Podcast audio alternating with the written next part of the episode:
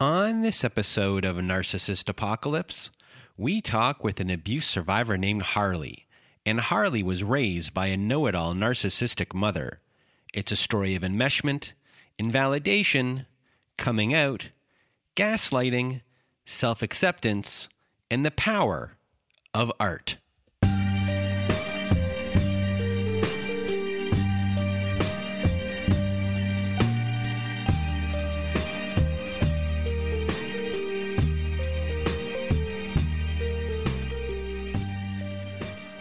Welcome to Narcissist Apocalypse, everyone. I am Brandon Chadwick, and with me today we have Harley. How are you? I'm doing all right. How are you? I'm doing pretty good. And if you want to be a guest on our show like Harley is today, please do go to our website at narcissistapocalypse.com. Top of the page, there's a button that says guest form. When you click on that button, it takes you to our guest form page where there's all of these instructions. Please read them all and send us an email at narcissistapocalypse at gmail.com or fill out our guest form and press the submit button. And please do send it in the format that we ask for. Just like Harley did, she sent everything in that form, and I thank her for it. And today uh, we are going to hear your story, and it's a family story. Your mom was a Mr. or Mrs. Right on Lundy Bancroft's list of abuser types. And your story is one of revelations. And it was done in steps, figuring out what was actually going on in your life. And there was a heavy dose of enmeshment and trusting that your mom's word is the truth or, or was the gospel and it's a hard thing to see through uh, when you're going through that long term conditioning. So, really big thank you for being here once again, Harley. So, without further ado, Harley, the floor is now yours. So, starting at the beginning, I grew up in a Jewish family and we were relatively isolated because we were we were practicing but we weren't as religious as the rest of the community that I grew up in. Um, and so there were only like a couple families who were willing to socialize with us. and I was homeschooled. Um, and so, you know, the my early childhood experience was just there was a lot of isolation way before I even knew that there was any dysfunction happening in the household. I very quickly caught on that, you know, who my parents were and especially who my mom was around other people was different than who she was at home. And I knew that when we would go over to other places for Shabbat dinner, she would, you know, her focus was less on me, which was was was a bit of a relief. Um, and also she kind of projected this um, very like friendly and warm persona that definitely, you know, was part of how she was a how she was a parent to me. Um, but at home, that persona would flip uh, very quickly. Versus when she was around other people, she maintained that persona for the duration of you know however long we were with these with this other family you know so that that was something that i was aware of before you know i i realized that that was kind of a red flag. And th- there was a lot of conflict in the household you know between my parents. Um, and when i was nine they got divorced. And it's funny because when i would tell other people that they would always feel sorry. And i remember like always be like no no they like they should have gotten divorced. Like even at nine years old i was like no these two people should not be living together what what was their relationship like when uh, they were fighting? Who were you able at a very young age to discern who was on the receiving end of things uh, and who was starting things, or were you um, really not able to understand those things at that time? I think for the most part, I was just um, you know, most children are very self involved. So, like at the time, I was just kind of, I'd be playing with my dolls or reading my books or even like watching a movie or something. Um, and then I would just like hear them fighting, you know. I think it was pretty like equal, you know, they were just yelling at each other. And, you know, it, it's funny on an intellectual level, they always were extremely compatible on an intellectual level. It was like the second that either one of them got emotional, it just like that's when things spiraled completely out of whack. Um, because both of them, both of them have very intense anger issues.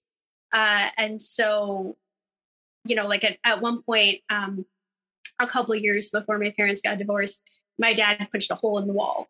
So, you know, there was there was a lot of tension, um, you know, versus my mom wouldn't really get physically violent, but she would just yell and scream and use a lot of just really aggressive language and a lot of cuss words and and all of that. So there was just a lot of that combative energy. So eventually, you said your parents do get divorced, and your dad becomes a Christian. Yes, he yes. So my dad's relationship with religion has always been interesting. Um, you know, he he is a Jew. He grew up not particularly religious. Um, when you know he he grew up in South Africa and during apartheid he was he knew he was going to get recruited to like defend apartheid and he didn't want to do that you know he he at least at that time you know believed really strongly in equality and he didn't he didn't want to be a part of that. And so he fled to Canada. And I believe it was in Canada that he started really getting into Judaism. Um, then there were like mutual pen pals that connected my dad and my mom. They, they connected intellectually we're very compatible got married emotional stuff happened. So then after my parents divorced my dad got involved in christianity. I don't really remember exactly how that happened. I suspect it was that he somehow started finding a community like in in a church and so that you know that kind of compelled him to to get more into that also he always enjoyed learning about different um, different ideologies, different religions, um, and kind of and, and, just hearing people out, you know. Um, and so he became a rabbi, I think, before I was born or when I was very young. Um, and he he's continued to be a rabbi since, and he's also a pastor. So he'll like when I was growing up, you know, he would give talks at churches and he would give talks at temples and you know, he, he's always had a, an open-minded and eclectic perspective when it comes to religion and difference of, of differences of, of thought. And when it comes to your mom, uh, what was her upbringing like? She grew up in Israel. Um, she was born in the states, but but grew up in Israel, and so grew up, you know, very religious. And she had like stayed, continued with that um, through the marriage with my dad you know, I, also do want to add, I think that there are certain, um, you know, there were certain patriarchal structures um, that were reinforced in the marriage that definitely made things harder on my mom, you know, and and as abusive as she was at that time and in later years, I'm I'm also sympathetic to to what she's you know been through. Also, both my parents had incredibly incredibly abusive childhoods, um, in, incredibly traumatic no wonder they were constantly fighting. They had no sense of what healthy conflict looked like at all, healthy conflict resolution. They had no idea how to process their own emotions. They had no idea how to respond when another person was emotionally kind of elevated, uh, you know, when, when the other person's emotions were escalated, you know, no wonder things turned out the way they, the way they did. Um, and so after my parents got divorced, my mom started really questioning her her perspectives um, and you know from pretty much from from the divorce on you know she classifies herself as you know spiritual not religious um, she doesn't really subscribe to any organized religious any organized religion any sort of you know specific uh, perspective like that so you were living with your mom at the age of nine to 10 years old, and then eventually you go and move in with your dad. So tell us what happened there. My mom wanted to pursue her own like business stuff. Um, and so she, you know, so so then I just went to live with my dad because my mom wanted to like do her own thing. And as a child at the age of nine or 10 years old, did you feel abandoned by your mom? Like, who did you want to live with? Yeah. Um, I mean, I was, because I'd grown up in a house where there was so much conflict and so much intense emotion. I learned from a very young age that there wasn't really any room for my own emotions.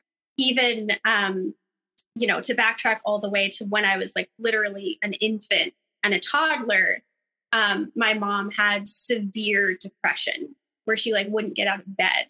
So, you know, even at that age, even at like a pre-verbal age, I was kind of recognizing that like there's not really room for my feelings. like, you know, mom has big feelings. Um, and and sometimes dad does too. And you know, I I there's not really room for my feelings. And so from a very young age, I just I just accepted things. I didn't, you know, I I wanted to be a, a good kid. Um and so I just accepted the way things were so when I moved in with my dad, it was like simultaneously heartbreaking and also I was completely numb to it at the same time. So eventually you are living with your dad and a health issue occurs. So between the time of your health issue, which you'll explain to us what happened and um, when you moved out from living with your mom how many um, years or, or t- what's the time in between? And are you having any sort of relationship with your mom within that time? So it was around like age like 10 to 12 um, and so over 10 to 12 10 to 13 so like over those two to three years, um, I had very little communication with her. There'd be occasional phone calls, um, but she wouldn't really visit because um, she lived two hours away from my dad. So, so yeah, it, was just kind of I'm, um, you know, with my dad. Um, and what's your relationship and, yeah. like with your dad during that time? Is it good? Yeah, it's good. Um, I mean, you know, he he always um you know there was always this sort of emotional distance. Anything that i was interested in he would fully support um and you know pay for classes you know try to find like the best teacher he could you know kind of thing. Um and so there was that emotional distance that made things hard um and at the same time you know when there was an activity we could bond over that that was the the, the best of of him. Um, he also loved teaching.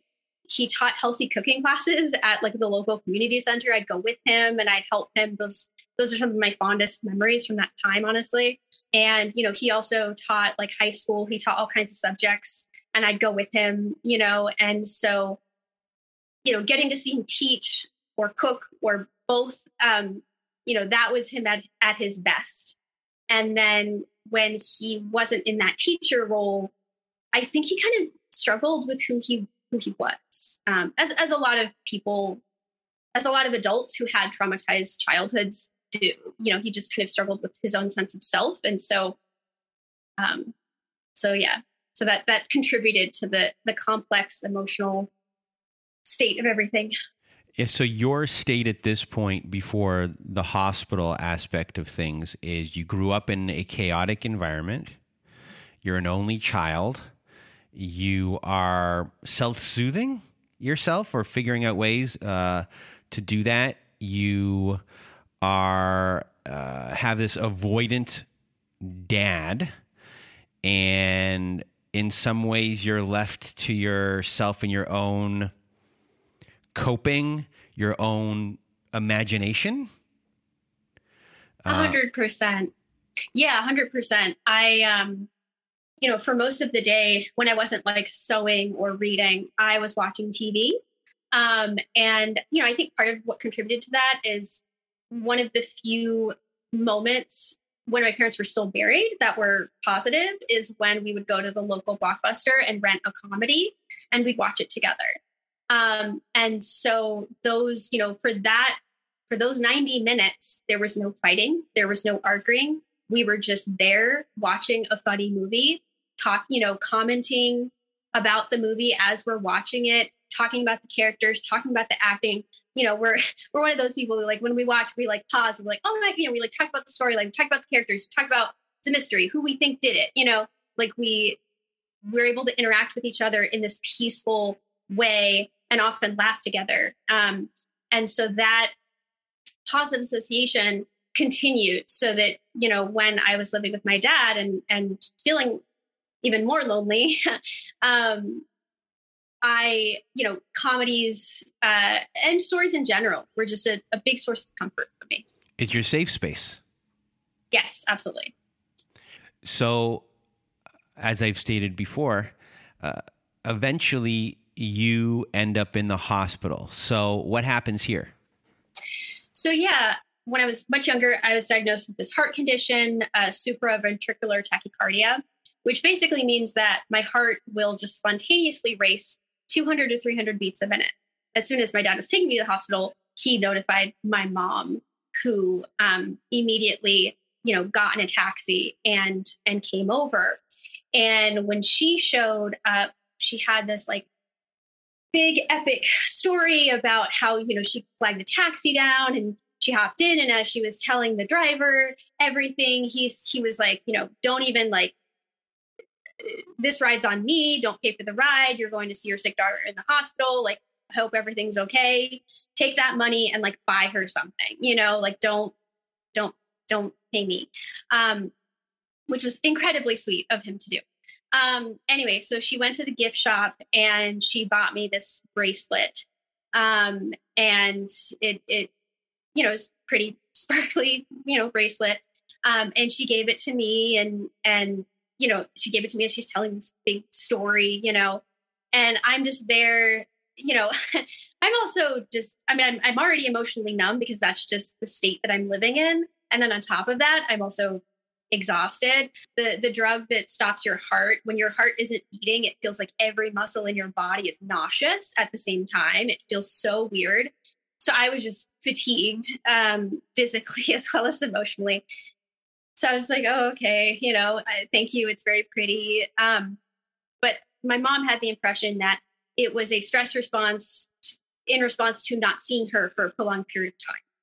So that hospital visit prompted her to work out a, a, a visiting schedule where she would visit uh, my dad and I and like stay with us for like a weekend I think like every other week. So like twice a month, you know, she would stay with us for um, you know, for a couple days and then and then go back and go back to her life.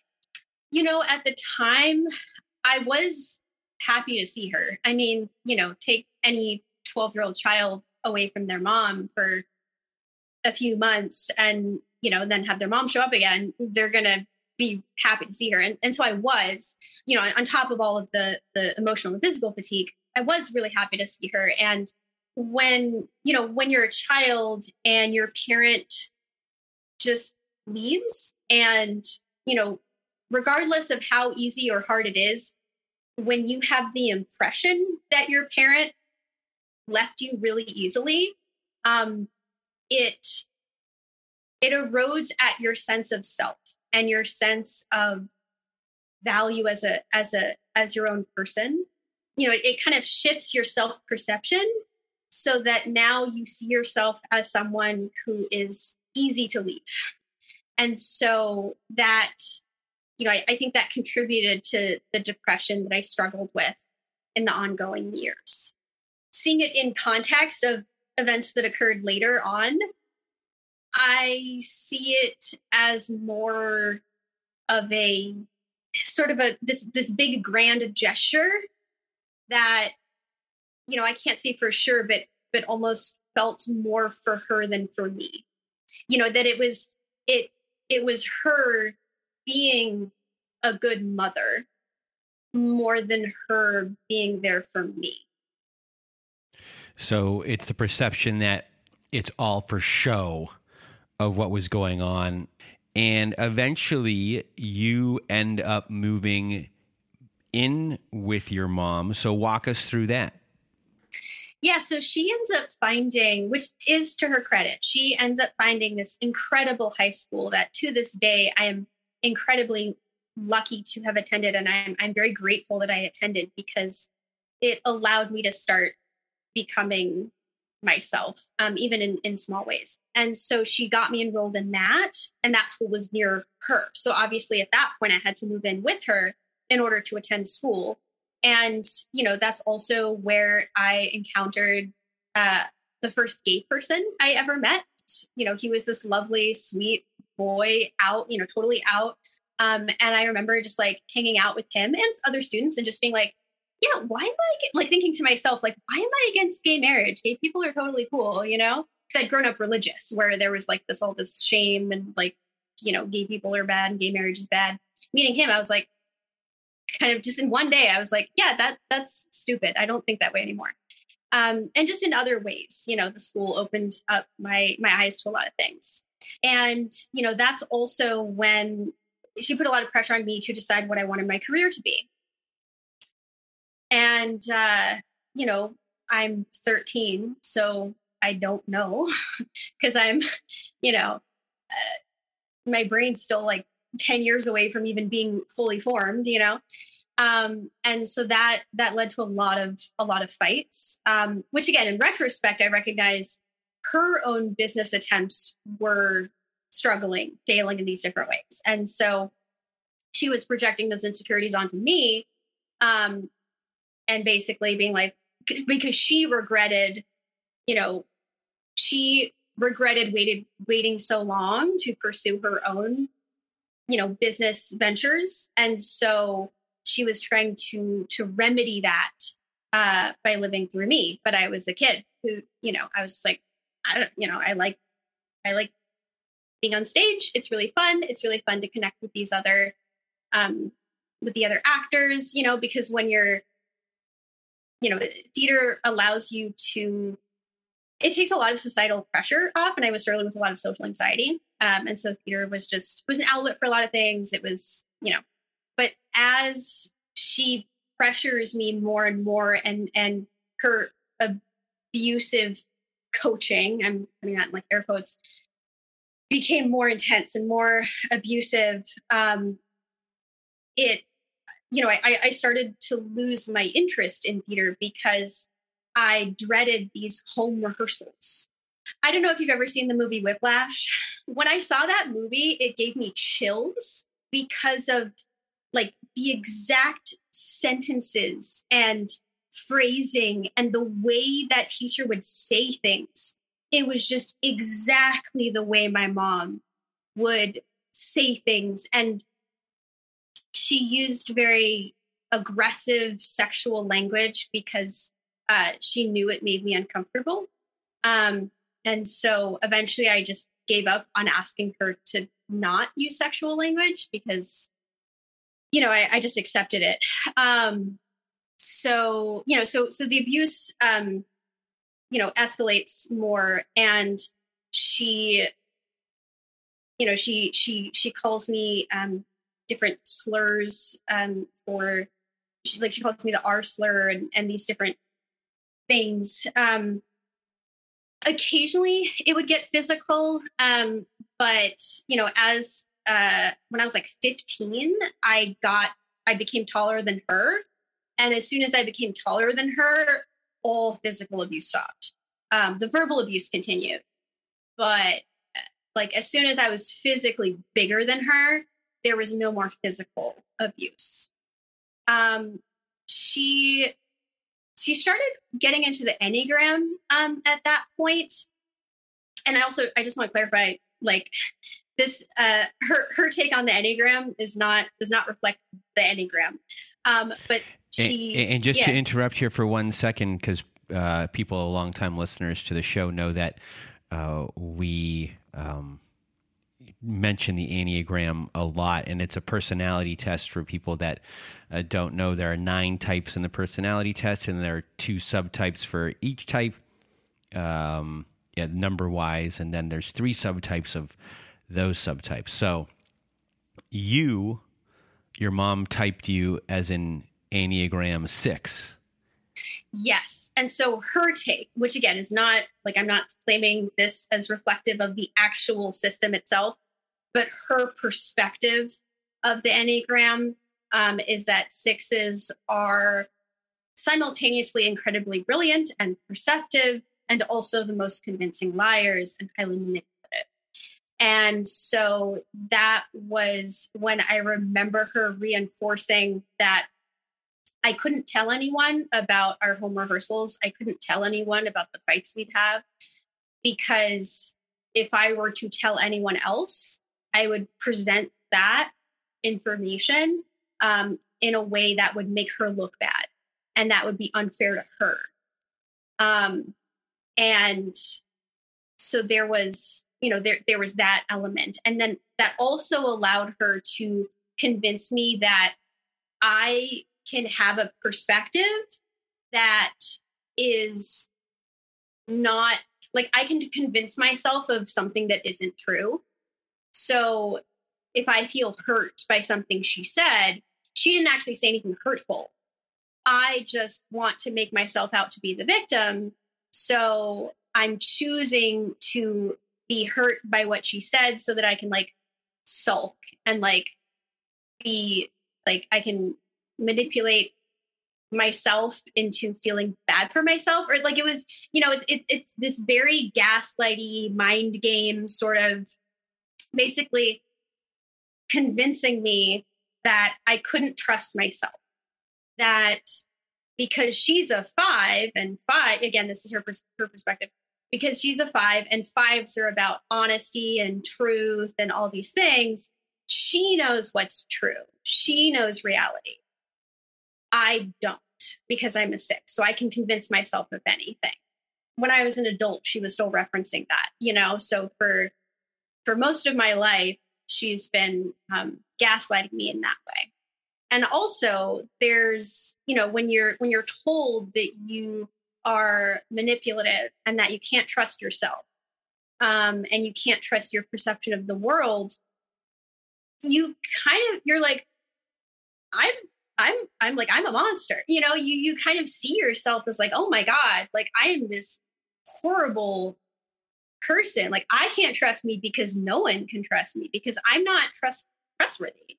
So you know there it, there was there was all of this all of this happening at at the same time. And eventually, your mom graduates with her master's in clinical mental health counseling with a focus on early childhood development and yes. that reinforces everything your mom has actually been saying to you because now she's a real life professional and from there you move to California because your mom thinks there'll be better opportunities for you there and better opportunities for her especially for you when it comes to school and while you're there, you move around a lot, but your mom doesn't end up getting licensed. And for reasons you actually don't know. And to make ends meet, she becomes a live in nanny, but there's no room for you there. So then you end up moving in with your godfather who lives uh, in that state. So take us through that. At that point, our relationship had become really deeply enmeshed but when I moved in, you know, when I moved in with my godfather, he started to see how mom would treat me. And he started telling me, like, hang up when she started screaming at me. But at that point, I was so, you know, I, I, I was drinking the Kool Aid so much and I, I drunk it for so long that I I would I would be sitting there listening to her scream at me and I would be like, I I need to hear this. You know, I need to change. The the ways that she's trying to get me to change. If I don't change, I'm going to be a failure. If I don't change, then I'm going to self sabotage and I'm going to ruin my own life. and I won't even see it because I'll convince myself that I'm not. And then it'll be too late and I'll have ruined my whole life, you know? And so she had really convinced me that she was my saving grace. When I moved in with my godfather, you know, I'm, I'm talking with my mom on the phone every day. That doesn't last very long because like he can't stand it when she's like screaming at me and like literally it's like it's so loud that he can hear it. So we very kind of quickly work out that I can only talk to my mom when I'm outside of the apartment. So that limited her access to me. Um, and so I was forced to start like pursuing my own hobbies. Like I, I was forced to kind of spend time doing stuff that I wanted to do. You know, I I, I also want to add that given her history, I think that hiding underneath this this this thick layer of abusive bravado there is a very scared very insecure child who just wants to be accepted and loved. And i can recognize that and and you know i can i can recognize that there are these brief glimmers where that part of her is is shown where like there is a part of her that actually wants to genuinely connect. And thanks to my therapist i can also acknowledge that the choices she makes have harmed me and harm me to the degree that i allow her access to me. So i i can you know i, I can feel for the part of her that has been so hurt and so traumatized while also recognizing that you know i i can't change her. I can't heal for her. And so you know i i can only i can only choose i can only make choices for myself. And so you know the, these are the choices that i make so eventually you go outside the home you're doing a, a more independent types of uh, of things and at the age of 19 you get rejected from an academic program and it kind of crushes you. So what happens from here? Yeah so um, in college i had studied to become a, an american sign language interpreter. Um, and that was you know i i was just like this is this is what i'm going to do um, and I studied really hard. I worked really hard. And I applied to the program. And everybody, teachers, friends, everybody's like, oh my God, you're a shoe in. Like, you are exactly what they're looking for. And I didn't get in. And it just, obviously, you know, academic rejection at that age is, you know, you, you don't have the life experience to kind of have that thick skin yet. So that in and of itself is very daunting and and can fracture your sense of self a little bit. On top of that, I was just having this like, oh my God, if this doesn't work out, I'm back to square one. And my mom and I are going to incessantly fight and argue about the fact that I don't know what I want to do with the rest of my life. because, you know, from from the minute that I that I told her I want to become an interpreter to, you know, being 19 and being rejected, like we fought about other things, but at least we didn't fight about that. Like at least that was resolved. And then it's like, ah, dang it, you know? And so I I was just completely I was just like, what? I like I was just I had a very fractured sense of self and I I didn't know what to do. And it's within this time of not knowing what to do, and you're in this really vulnerable state where you end up meeting this a very predatory type of individual, a sexual predatory type of individual at a social for the deaf, and you start dating. And when it comes to your mom in this situation, she doesn't like how much time you're spending with this person. And eventually you do break up with him and it's a bit of a interesting message that's kind of going on here because your mom is actually right in this situation and it is something where not every abuser always is is going to be uh, wrong. And this sets up a little bit more of a confusing situation because you're actually very thankful that you're out of this situation uh, due to your mom your mom's help. And you know, in this situation, she really did have your back here. Exactly. And like, see, like in retrospect, it's like, see, if you if you hadn't listened to me, you would still be with him, you know? And so that that reinforced, like, yeah, every you know, every time that she tells me to do something, it doesn't matter what I think. If she tells me to do something, she's right. And if I disobey her, I'm gonna live to regret it and also this is when mom uh, has my my little sister. So i'm i was 20 years old when my sister was born. I'm just kind of overall like lost. And so you know she i i'm like well i'm i'm extra confused about life. So she kind of becomes this like anchor for even more than before this anchor of like okay clearly you know you mom guide me in the right direction. So i'm i'm just going to keep following you you know, after after I, I get out of that, uh, um, I'm randomly at a uh, a bookstore, and I'm browsing like the music sec- section with like twenty dollars of birthday money, just like burning a hole in my pocket. And I see that Pink's Funhouse album, uh, it's like just got just it just came out, and I was like, oh, Pink, like I think I know her. And so I decided to buy it on a whim, and I took it home, and I just like immediately fell in love uh, because her music expresses a lot of those feelings like the anger the sadness the loneliness the confusion the anxiety the the kind of trying to be a good person while also feeling broken and just all of those feelings that mom had taught me were bad and and shameful. You know i i started watching interviews with her and i, I just gained so much respect for her and you know i very quickly recognized her as, as a role model for me, um, who was obviously this is a you know parasocial relationship, but she was allowing, she was giving space to a lot of the feelings that I felt like I wasn't allowed to have. Um, and you know, I, I listened to her music just regularly in general, but especially after every time that mom and I would fight, I would like that Pink's music or even like watching interviews with her, that was my comfort. Also, uh, in 2013, I got to see Pink live um, on her Truth About Love tour.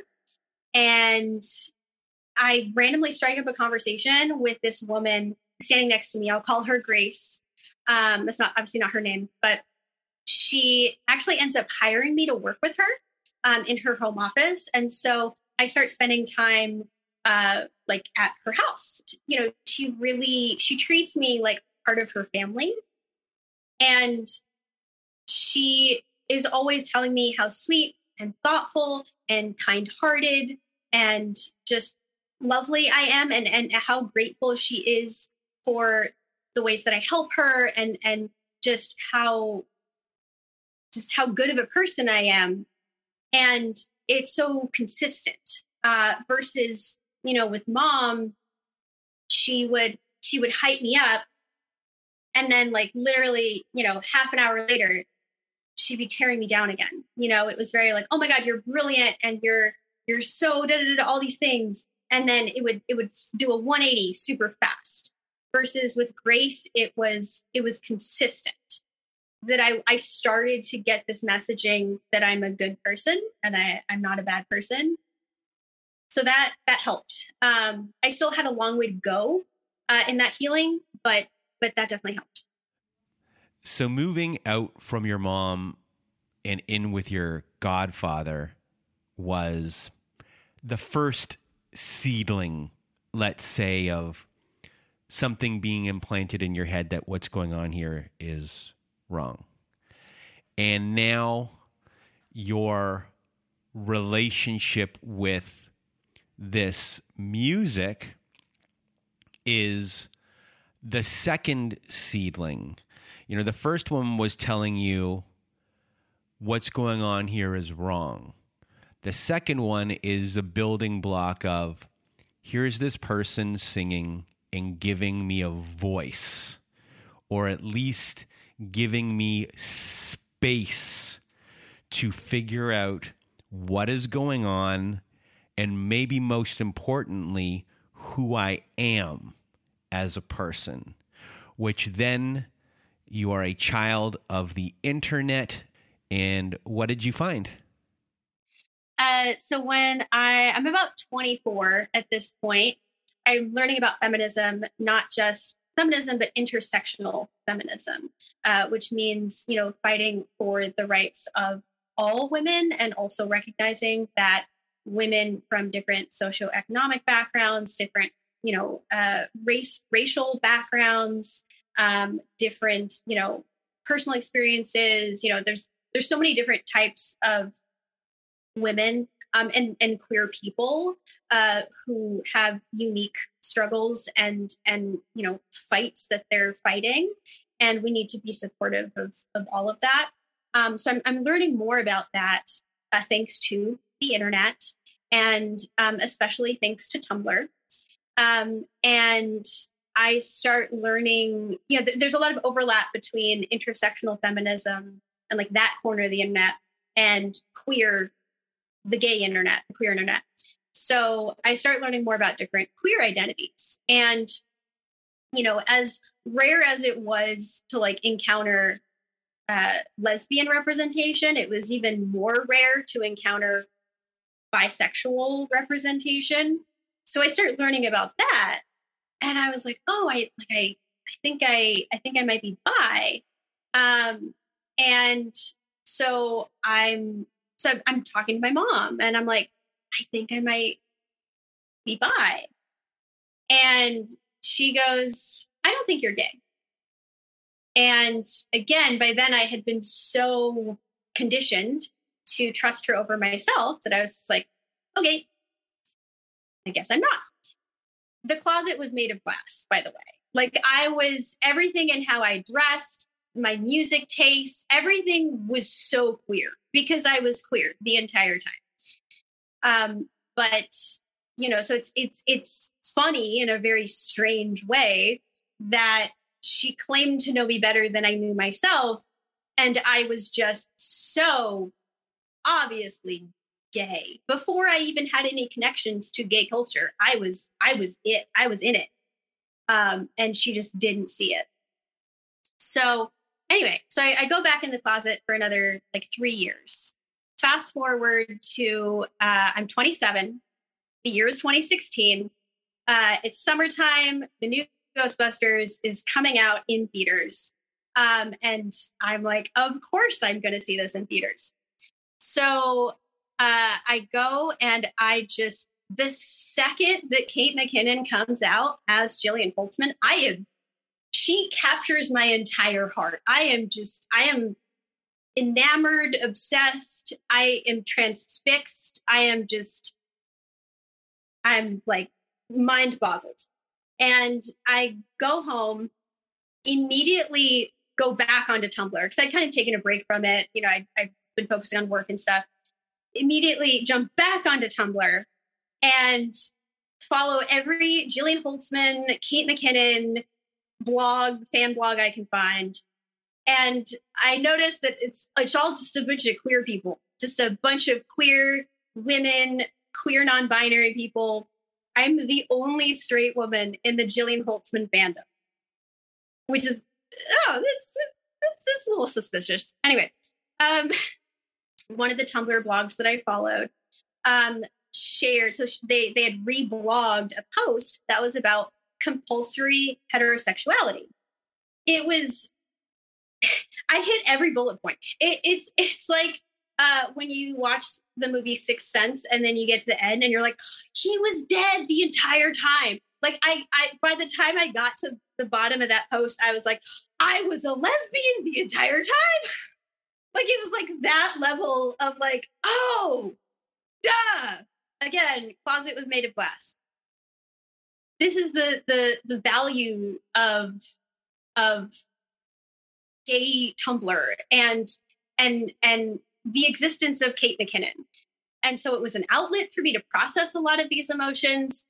And also, like Kate McKinnon continued to be a source of comfort for me because um, a lot of my internalized lesbophobia had to do with this perception of lesbianism as being inherently sexual like like hypersexualized um inherently predatory uh and just you know all of these negative things. And you know the blogs that i'm following are sharing interviews with kate mckinnon especially like group interviews where she's being interviewed with the rest of the ghostbusters cast.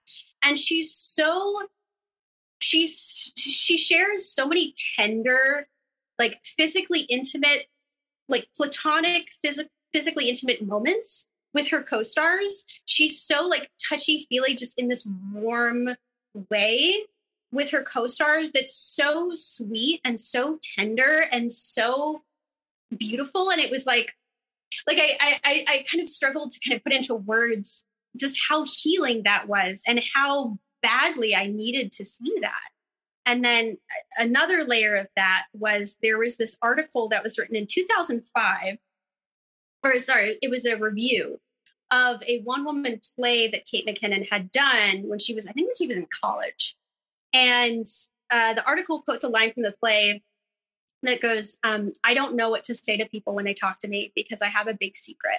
I'm a really sad person and nobody likes to talk to sad people. And I am not a crier, but I read that and I just burst into tears. And it was just like, like if you've ever cried in a way where like you're just like you're you you can like feel years of stuff just like releasing as you cry. Like I was just, I cried for what felt like a very long time. I don't know how long it was. It felt like really long time. And it just made that, that one line made me feel so seen and understood in a way that I hadn't ever felt before. Um, and you know, it, it ties back to the the abuse because one, it gave me permission to feel sad. You know, here's Kate McKinnon, obviously playing a character, but still, she's giving voice to this character who's saying, I'm sad. And she's taking up space as a sad character. Um, and again, with my mom, I wasn't allowed to be sad.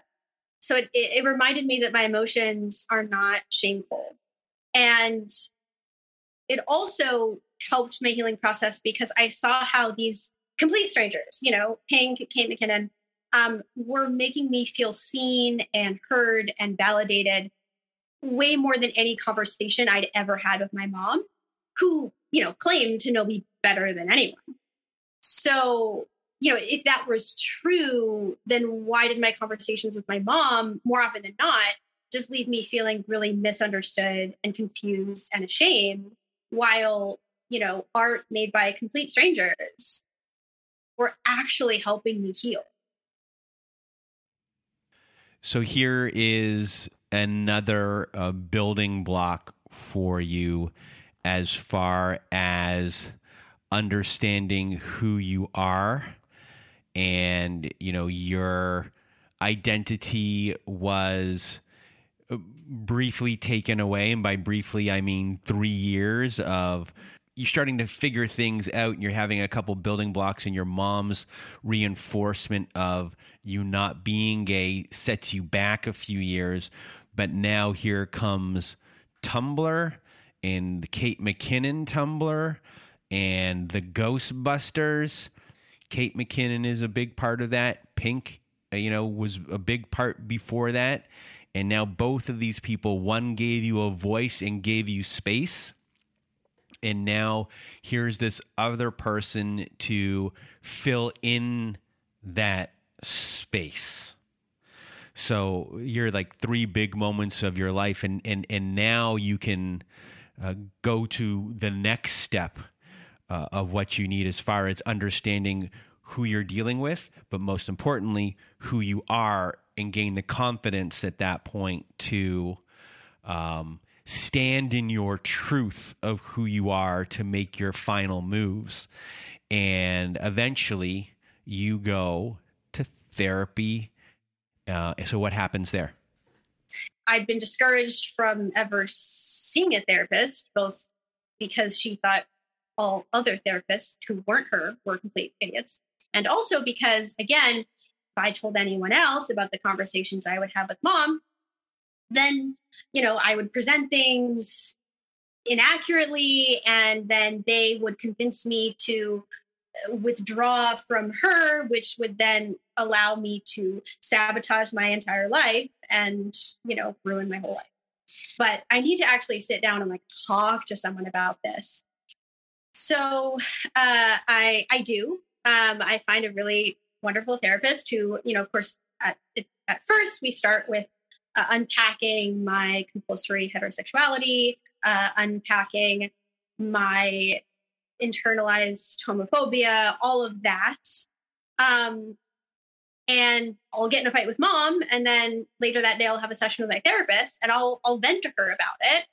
And you know, my therapist starts to kind of point out that, like, you know, even if you're like, even if your mom is right, the things she says to you are not okay. Like, if you know, if if her priority was really to communicate this concept to you, she could do it in a way that respected your boundaries. And you know, I'm I'm still very defensive of my mom and I'm still very worried that like, oh no, what if, you know, what if I'm misrepresenting things? And so I still have a lot of anxiety, but there is that part of me that's hearing what the therapist is saying and it's like, I knew it. I knew it. I knew this wasn't okay, you know?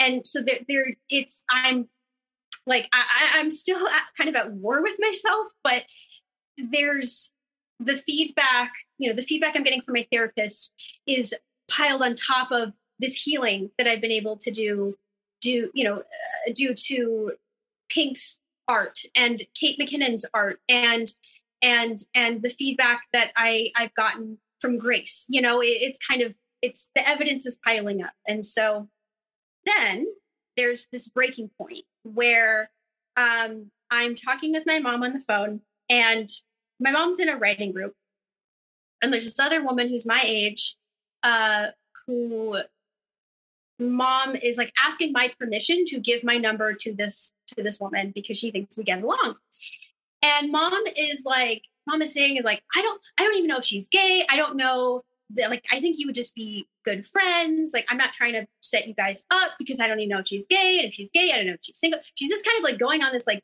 cyclical ramble about like I don't think you two should date, but I just think you'd be friends. I'm not trying to pressure you into dating kind of thing. And I'm like, I get it.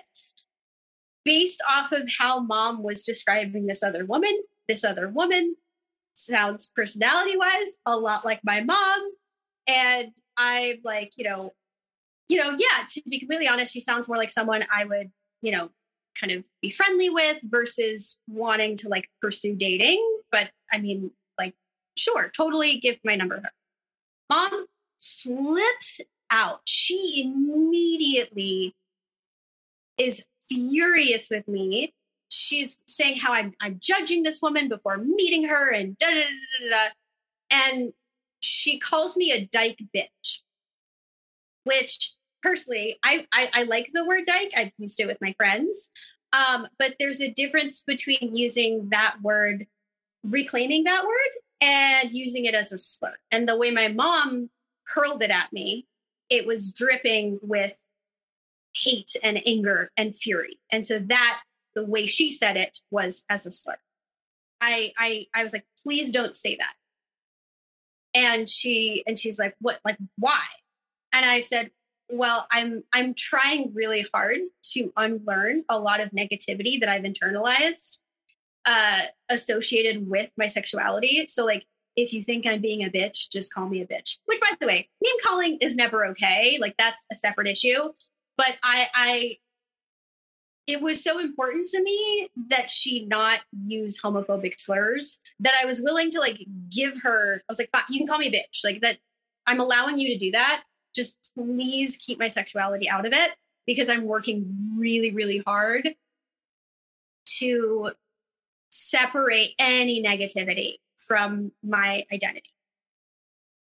And she mom w- didn't hear it. She like was not. She's like, stop policing my language. Da, da, da. You're missing the point. You're completely missing the, the, my point. You're focusing on completely the wrong thing. Da, da, da, da. And I just hung up on her.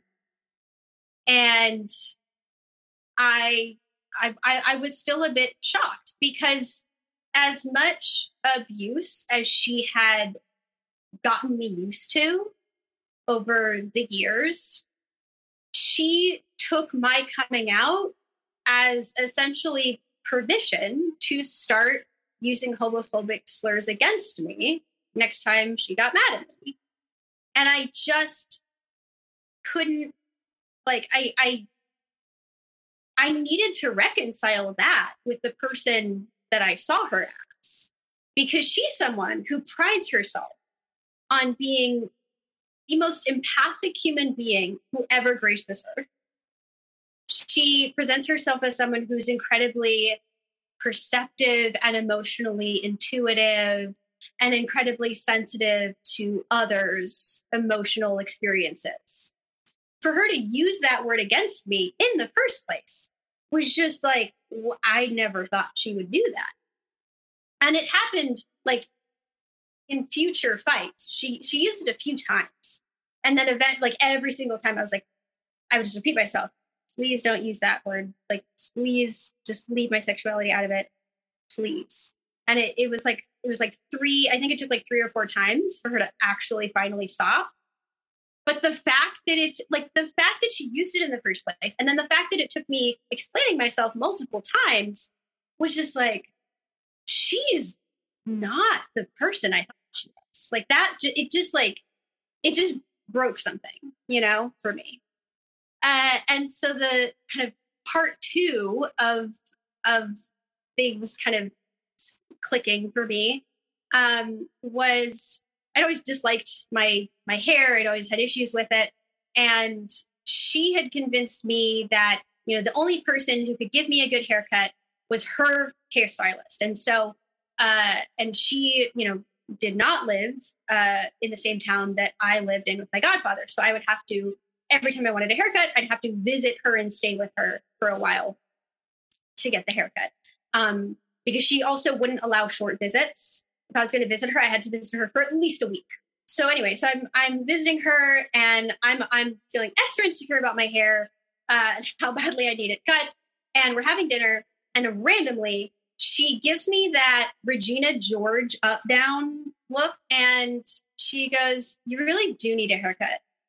And I'm just taken aback. I'm just like, I don't like, I'm thinking like, I don't know what you want me to do. Like I literally my haircut was scheduled for the next day. I'm like, I don't, you know, but also I was kind of hurt because that's, that's a hurtful thing to say oh, for something that like she knows I'm already insecure about.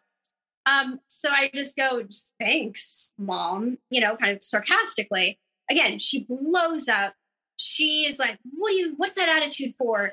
Da, da, da, And I was like, you, like, you you had an attitude with me. You were insulting my hair. She's like, that is not an insult. Just gaslighting the hell out of me.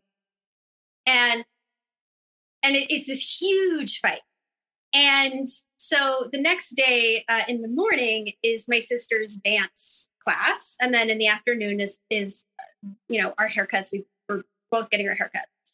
So I think because that's kind of been mom's mo is that for the most part when we're in public the fighting kind of pauses. You know, our, our fight is kind of on pause. And then, depending, sometimes by the time we go back to the apartment, everything's fine. It's as if the fight never happened. Sometimes it continues.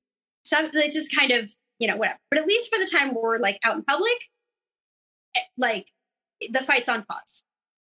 And so we're at so we, we the fight just continue fighting and the next morning, the fight continues. She continues yelling and screaming at me. Da. We finally get to the dance class. So I think I'm going to at least have some moment where I just get to like not have her yelling at me. But instead, uh, she stands right next to me and she's just like hissing in my ear, just like, just, you know, don't you dare ruin this day with your sulking and da da da. Like, which by the like, I wasn't, I wasn't like slamming doors or anything. I was just like, I was I was rattled by hours of abuse I had been I had been kind of pre like up till that point.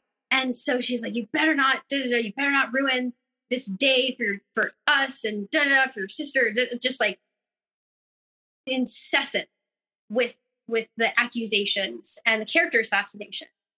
And it got to a point I just couldn't handle it anymore. And so I calmly walk out uh, the the dance studio, and I just kind of like speed walk to uh, this cafe that's across the street. I sit down on the table and I just put my head in my hands and I just I just start crying because I I don't even know what to do. I'm just I'm just at my wits end. I don't know how to make this abuse stop. Like I don't I I like I know I know that she was Regina Georging me. Like I know this and she just won't but she won't stop like character assassinating me and attacking me. And so I'm I'm just I'm just completely emotionally depleted. After a while, she comes out and sits down. I don't even look up because I just want to, as long as possible, I want to pretend that she's not even there. And then she's just very calmly saying, "You know, I talked to one of the other moms and told her what was ha- what had happened, and you know, she explained what you might be feeling. And so, you know, I think I understand now. And you know, I I really think it's in both of our interests to start fresh and just like, you know, let go of everything and just to start fresh because that's what we all deserve. And again, I, I'm I'm just sitting there being like, I'm I'm I'm so hurt and I'm so angry, but but also uh, if she's giving me a chance to just like if she if she's giving me an opportunity to stop the abuse, I will take it. So I look up and I'm just like, I disagree to it. I'm like, okay, you know, again, like in that in that moment, I'm I'm just realizing that first of all, like the fact that she had to talk to a complete stranger, the fact that I'm not allowed to tell anyone else about our conversations, but she can totally tell a complete stranger about what happened. And that when they tell her what I might be feeling, that has more validity than me ever trying to explain my own feelings, like actually from me. And it was just like this realization of like she she's she doesn't listen to you. She doesn't hear you. She's never going to see you. I I I I just accept I just realized that. And so I, you know, I I just accepted it and I, I just did my best to, you know, act like everything was fine when I was obviously deeply hurt, but I didn't, I, I, I was just so relieved that the like active abuse was, was stopping that I was just like, fine, I'll take it. You know, my therapist shows me that these character assassinations are not okay. And so I learn about like grey rocking and the importance of hanging up on my mom when these character assassinations start, right? So I'm shifting my behavior. I'm withdrawing when mom starts getting abusive. So when that happens and I withdraw, it speeds up the uh the the love bombing abuse cycle. Because as soon as she starts the abuse, I withdraw. And then she feels deeply lo- you know, I don't talk to her for like a week or whatever. She feels deeply lonely. She's not used to that. So then she love bombs. And at times, that love bombing will include apologizing and explaining how she wants to be better. She wants to be the mom I deserve. She's so sorry that she treated me so horribly. Then I want to give her the benefit of the doubt, and I, and I do. So that's why it's a little bit like in in some ways yes in other ways the abuse continues because she is able to convince me that she's she wants to not be that like she wants to see me the way that I deserve to be seen basically. And you know, we even have we have these two 3 hour long conversations where we agree on these certain terms where you know next time she is feeling emotionally triggered we work out safe words and reminders that become my job next time that she character assassinates me, next time that she, you know, again, she's emotionally triggered, I can say these things. I can remind her of these things. And that's going to help change her behavior. That's going to help her stop. And the next time that it happens, I do that. But no, that doesn't apply here because that's not what she's doing because she's not being abusive now. And I should, I'm, she has nothing to, she has no behavior to change because she's not doing anything wrong. So it's like, we we have these like long conversations to like find solutions that next time she's in a heightened emotional state she completely rejects. So eventually you know you're working all these things out in in therapy and you decide to go a low contact with your mom because you still wanted to communicate with your younger sister, you know, and give your sister a little bit of a lifeline in the sense of the army leave no person behind in, in a way. Absolutely. So absolutely. So you know, you get to this point of, of low contact um, how have you been uh, dealing with things as far as your healing process? How has uh, your life been since you know this decision to go low contact? I, I one of one of the um, most validating elements of this whole thing is how much happier and how much more peace I have found since essentially cutting mom out of my life. Um, we again we we talked very briefly, um, very you know very occasionally, um, but yeah, I just I I got so much time back. I got so much not just time in terms of like the time spent um, you know talking with her, but after we'd have a conversation, I would spiral, doubting myself and, you know, like, like, oh my God, what if I am this way? And how do I fix this? And da da da. And it's like, I just, I don't have that. You know, when I'm struggling with something, I I message my therapist about it and I'm like, hey, I'm really struggling with this. And like nobody ye- there's no yelling, there's no name calling. It's just, you know, um and so yeah, I mean, obviously my therapist has been immensely helpful. Um, so I, I mean, I'm somebody who thinks everybody should be in therapy, regardless of you know levels of trauma. Have a therapist. Therapists are are so helpful. Um, it takes a while to find the right one. Kind of like dating that way. It's like you gotta you gotta have a few first first dates, first encounters, and then you eventually find the one who clicks with you. Also, as a side note, anyone who discourages you from seeing a therapist because they're because they think that if you see a therapist, the therapist will like want you to to to to distance yourself from them, that's a giant red flag. Anyone who discourages you from seeing a therapist is walking red flag. Um, you know, also something that's been so helpful is reading and hearing other people's stories. Uh, because you know, after being gaslit your whole life, hearing another person's experiences mirror your own is just incredibly validating.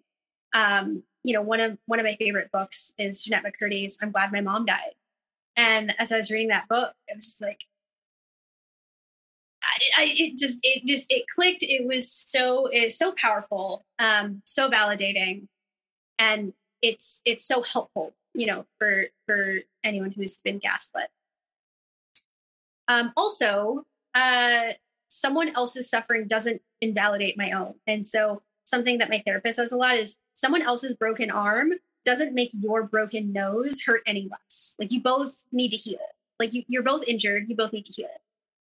Also, something that I just started realizing because my mom prides herself on being sensitive, so sensitive and so empathic.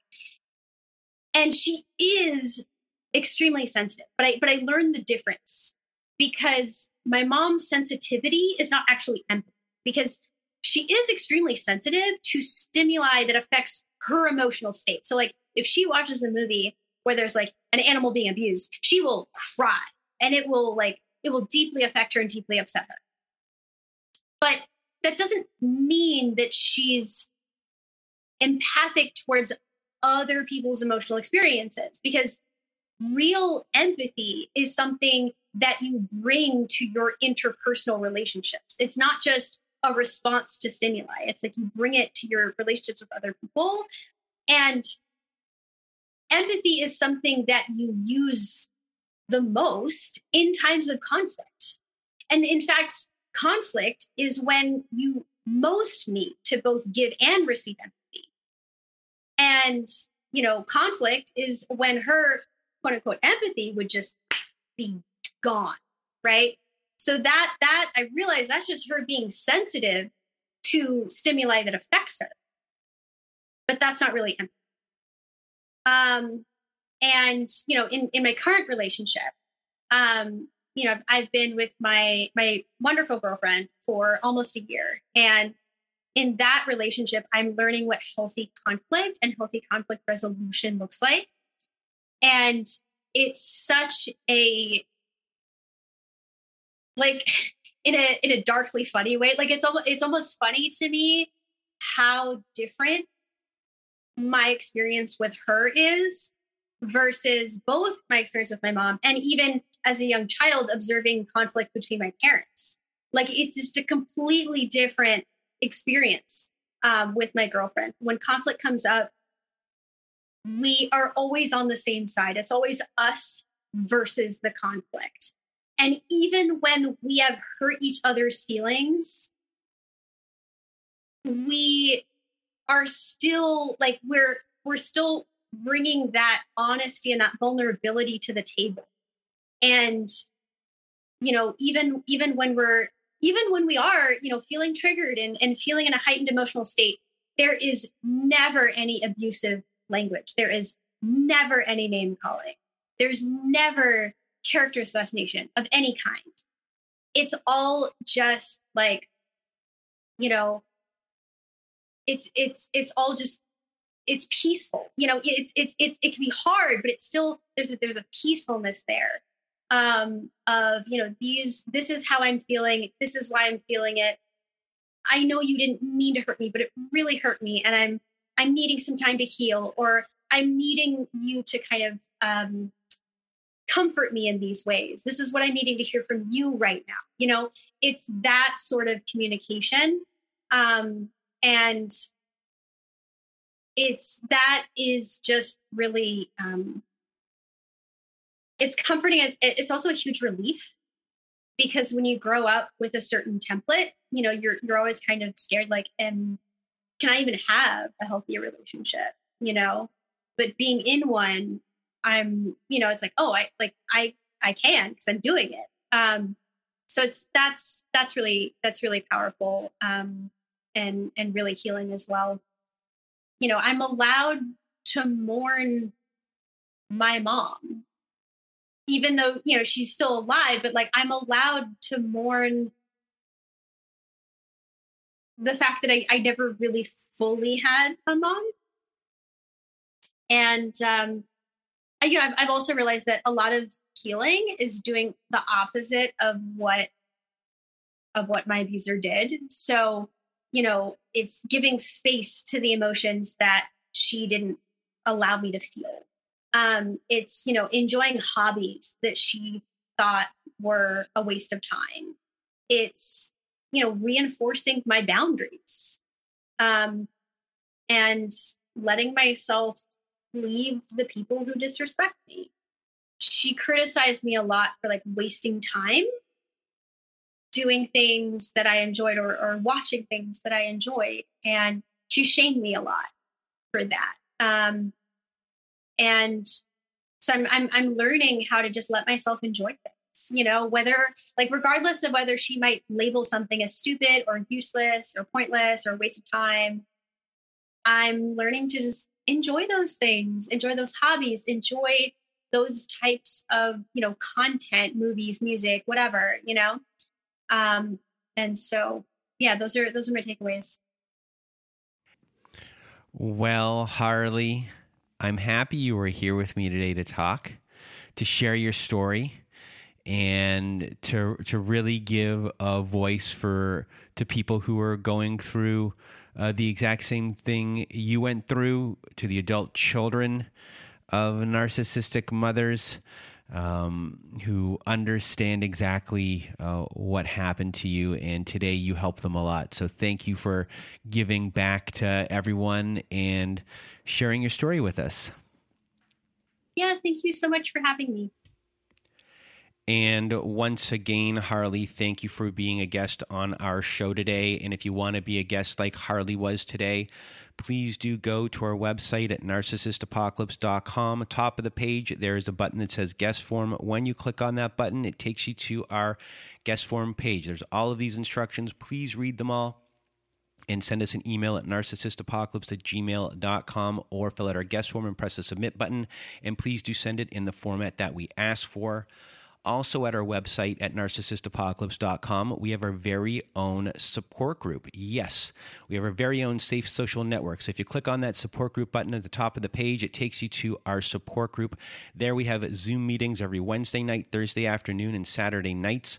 We have forum boards for you to post on and for our group members, your peers, other survivors to answer you, validate your experience, and just give you all the support you need. We have episodes that never made it to air, and we have ad free episodes as well. So please do join our support group if you need support. And if you need even more support, please do visit our friends at domesticshelters.org. There they have articles and resources to help you make sense of what you've been going through. They have every phone number, every website, every email address for shelters and domestic violence agencies. No matter how big or small your town is, you will find it on domesticshelters.org. So please do visit domesticshelters.org. It is a great free resource. And that is it for today's episode. So, from myself and Harley, we hope you have a good night.